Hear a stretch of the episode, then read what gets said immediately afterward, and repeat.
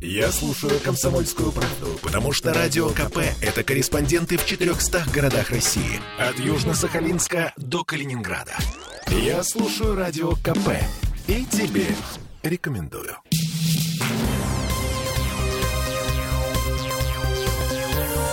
Темы дня. Подарок жителям Петербурга готовит наши с вами власти. Стоимость проезда в общественном транспорте не вырастет с Нового года. Ну, это бабушка надвое еще сказала. В Смольном и в Мариинском дворце сейчас работают над проектом бюджета на 22 год, и отказ от повышения тарифов — это только один из вариантов. Но основной, а, о нем говорят единороссы, в частности, в роли бабушки, которая надвое а, выступил депутат ЗАГСа Денис Читербок. Он сегодня участвовал в заседании бюджетно финансового комитета.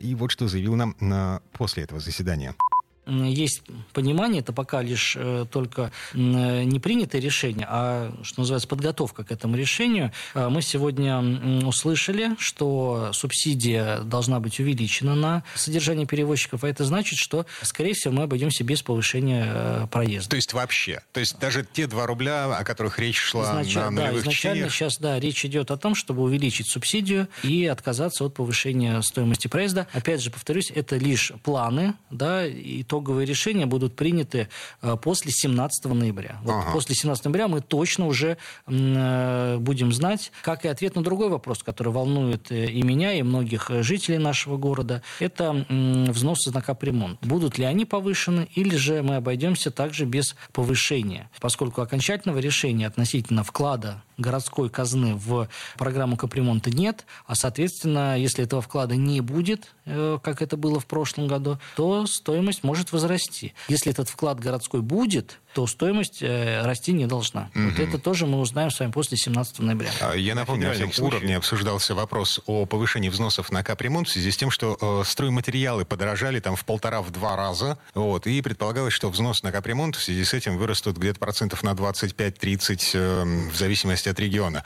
А в прошлом году петербургские власти отказались субсидировать фонд капремонта, ни, ни, ни копейки не вложили, и в связи с этим взнос на капремонт выросли в два раза. Ну так, для справки. Поэтому и не хочется допустить повторение этой истории в 2022 году. А, кстати, насчет капремонта. Сегодня Беглов определился с тем, кто займет расстрельную, по большому счету, должность, э, должность коммунального вице-губернатора э, после ухода Николая Бондаренко в ЗАГС. Так вот, это будет глава Колпинского района Александр Павелий. Вопрос о назначении будет решен в среду на этой неделе, а сегодня коллеги с Фонтанки задали господину Павелию такой вопрос. Считает ли он правильным, что бюджет не субсидирует фонд капремонта? И надо, видимо, процитировать дословно ответ.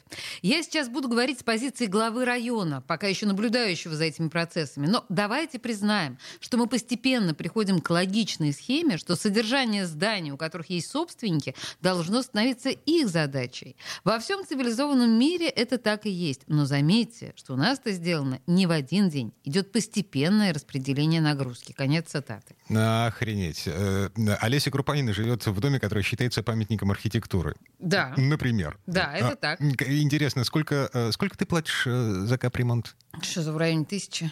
Это в месяц? Да. Ну, условно говоря, 20 квартир в твоем доме. 9. 29. Нет, 9. А, вообще 9? Да, у меня небольшой дом, большие квартиры. 9 тысяч рублей в месяц. Внимание, вопрос. А, через сколько лет эм, этот дом накопит на э, капремонт фасада, хотя бы фасада? Примерно никогда, конечно. Да, это совершенно абсурдная история. Да, а, но с другой стороны, если ты помнишь, э, речь вообще шла о том, что это не совсем законно собирать, э, по крайней мере, в той форме, в которой это сейчас делается в нашем городе, собирать деньги на капремонт с жителей. Потому что мы, строго говоря, не являемся полноценными собственниками тех зданий, в которых мы живем. Отдельная история. Да, это отдельная история, это нужно говорить с юристом. Теперь по поводу стоимости проезда. Мы сейчас будем звонить Владимиру Валдину, эксперту межрегионального объединения «Город и транспорт», э, с вопросом, а, собственно, это нормально, что город собирается не повышать стоимость проезда? Ну, э, э, логика? Нет, логика, логики вообще никакой нет, потому что, по большому счету, во-первых, город всегда, каждый год, обратите внимание, каждый год повышает стоимость проезда хотя бы на 2-3 рубля. А планировалось, что э, в этом году, собственно, не будет исключений. Во время нулевых чтений обсуждали 62 рубля за жетон.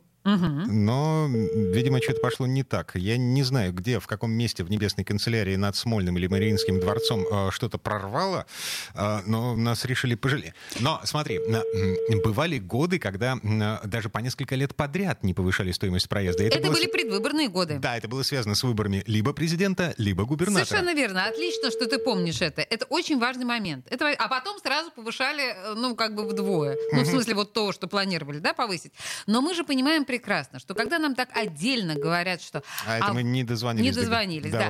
До что а, вот в этом году мы повышать не будем. Мы очень хотели бы повысить, но не повысим. Бюджет вольется в стоимость как бы проезда для каждого гражданина. Таким образом, во-первых, власть нам сознается в сумасшедшей инфляции, а во-вторых, то, что бюджет вкладывается за нас в это повышение – мы же бюджет формируем из нашего вот. собственного кармана. То есть, если бюджет э, э, субсидирует общественный транспорт на условные 300... О, господи, нет, не, не на 300, не покусайся за язык.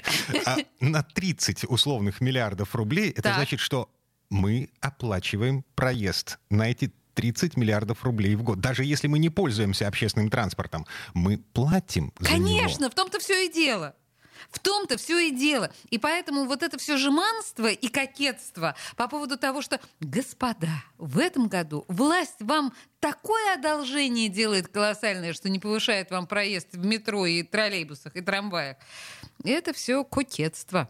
К сожалению, не дозвонились до господина Валдина. Э, очень интересно было бы узнать, что он думает по поводу... А может быть, стоило эти деньги потратить на что-то более полезные, например, на развитие общественного вот, транспорта? Вот, например, да, как вариант просто, развитие общественного транспорта. Нам же транспортная реформа, черт возьми, предстоит этот ужас какой-то летящий на крыльях ночи. Эм, не нагнетай.